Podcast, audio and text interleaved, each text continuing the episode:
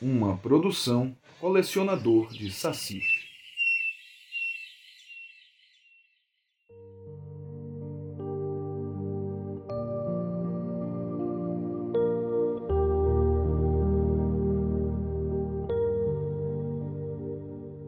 Oi, posso te contar uma história?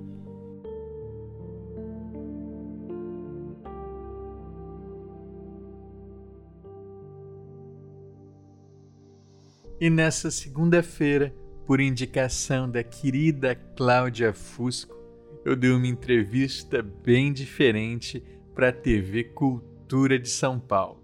Eu fui falar de coruja. Corujas no folclore. A pauta surgiu porque no zoológico de São Paulo chegou uma espécie nova, uma coruja das neves e estava todo mundo falando sobre como essa coruja é a mesma da espécie da Edwiges, do Harry Potter. É legal, puxaram pelo braço da cultura pop. Mas e no Brasil? E na cultura popular tradicional? O que se fala das corujas? Por aqui, como em todo o Ocidente, as corujas têm uma fama um pouco tétrica. Na entrevista eu falei por uns cinco minutos e com certeza usaram mais ou menos um. Então, neste programa, eu aproveito e falo para vocês um pouquinho de corujas no folclore. Eu sou Andrioli Costa e este é o Gotas de Folclore uma dose de cultura popular para encantar o seu dia. Pega ela com cuidado aqui, para não machucar a bichinha. Ela, ela, a bicha é as unhas, viu? Mas ela tá quietinha aqui. Agora zoa, viu galera? Justamente por isso, a casa da bichinha ser zoadentinha, é que pediram pra gente tirar ela de lá. Senão os vizinhos, os vizinhos estão tão sem, sem, sem sossego, sem não sei o que. Eu vou pegar ela aqui, ó, de forma Pra ela não se bater. Ó, o tamanho da asa dessa bicha, galera, ó. Deu logo uma cagadinha que é, que é coisa. Mostra aqui, bem, bem de pertinho. Ó, deixa eu fechar a asa dela. Fechar a asa dela com, com cuidado aqui. Todo cuidado, galera. A gente, a gente faz com todo cuidado pra não machucar o bichinho. Ó, mostra aqui, bem, as garras dela. Essas garras dela aqui, ó. Bem grande. Calma, rapaz. Umas garras bem grandes e, e, e fortes, ó. Aqui ela consegue pegar outras corujas, outros animais maiores. Igual eu mostrei ali, um gatinho daqui dali, ela Eu falei basicamente sobre duas espécies na entrevista que eu dei. A primeira é a rasga mortalha, conhecida também como suindara ou coruja de igreja. Em alguns lugares eu já vi também como coruja católica. e o outro animal foi a murucututu, ou murucutu. Antes de chegar nelas, vamos falar genericamente sobre corujas. Bom, a fama de ser um animal tétrico, ligado à morte, a coisas soturnas, vem obviamente da observação. Pensem, a coruja, ela costuma escolher como habitar lugares ermos, então você vai encontrá-la em torres, em igrejas, em lugares abandonados. A coruja buraqueira, como o próprio nome diz, faz buracos onde se esconde, e esses buracos às vezes vão ser em, em campos abandonados, em cemitérios. São espaços ermos onde a gente não deseja estar. E se a gente não deseja estar nesses lugares e a coruja está, então, ela ganha fama de ser um animal indesejado. Para além disso, temos o som. É daí que vem o nome rasga mortalha, dado para essa coruja que é a suindara. Esse pássaro foi inclusive o escolhido para representar a Matinta Pereira na série Cidade Invisível. Matinta Pereira, a gente sabe, é um passarinho que existe com esse nome mesmo, né? Matinta Pereira. passarinho pardacento com um topete vermelho.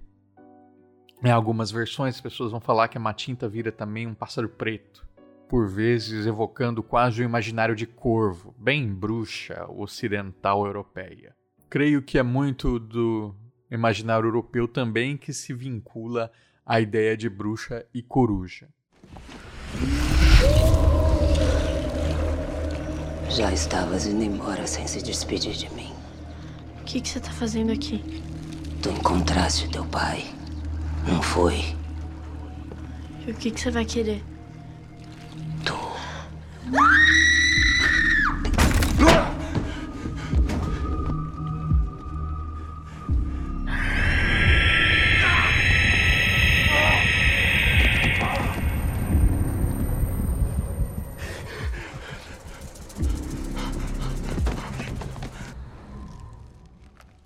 O som que a rasga mortalha faz ao cruzar os céus.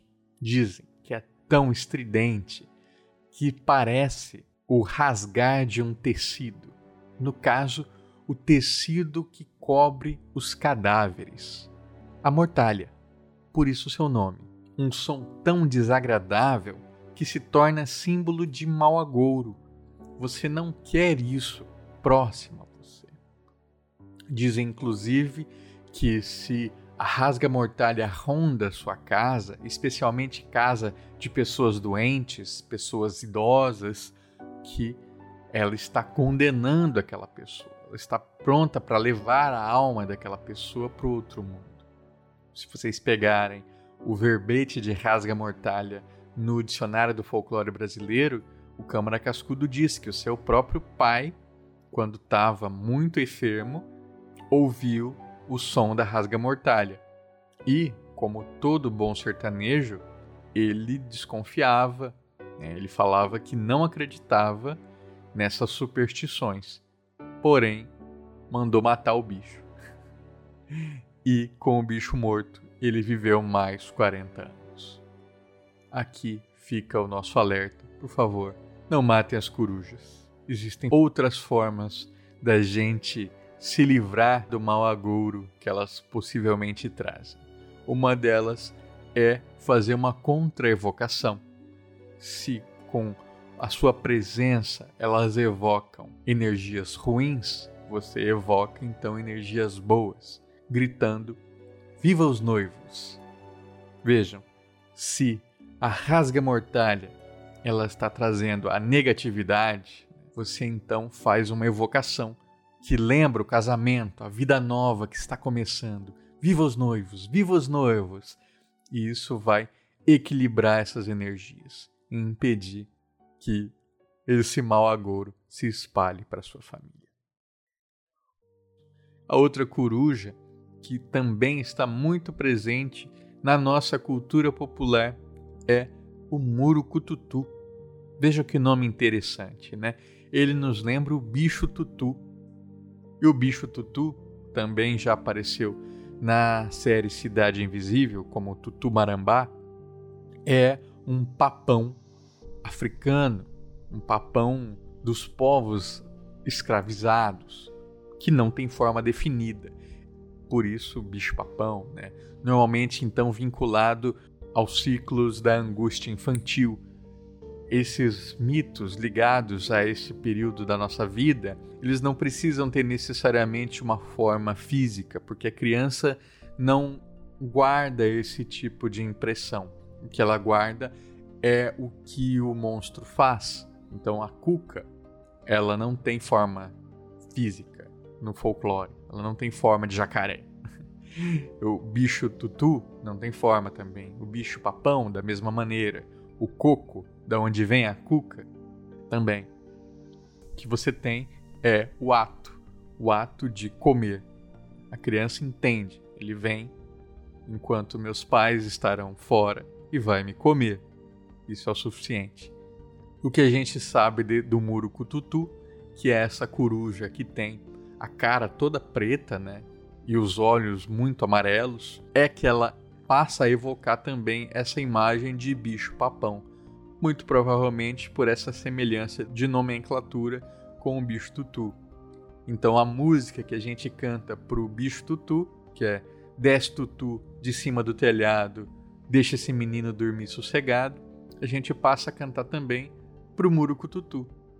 Murucu Tutu sai de cima do telhado, deixa esse menino dormir sossegado.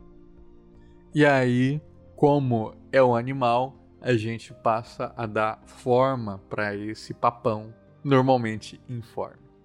O que é muito curioso. A coruja assumindo esse papel devorador de crianças.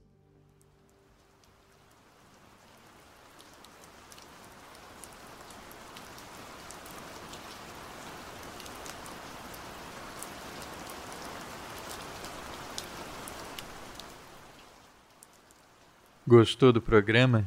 Eu espero que sim. Se gostou mesmo, faça como Dricabanelas, que assina mensalmente os planos do colecionador de sacis no padrim.com.br barra saci, no catarse.me barra saci. Considere apoiar você também. No nosso card game Poranduba, Cartas de Cultura, nós temos a carta Rasga Mortalha que quando entra em campo, você tira cara ou coroa. Se acertar, você pode escolher uma carta em jogo e enviar para o Beleléu.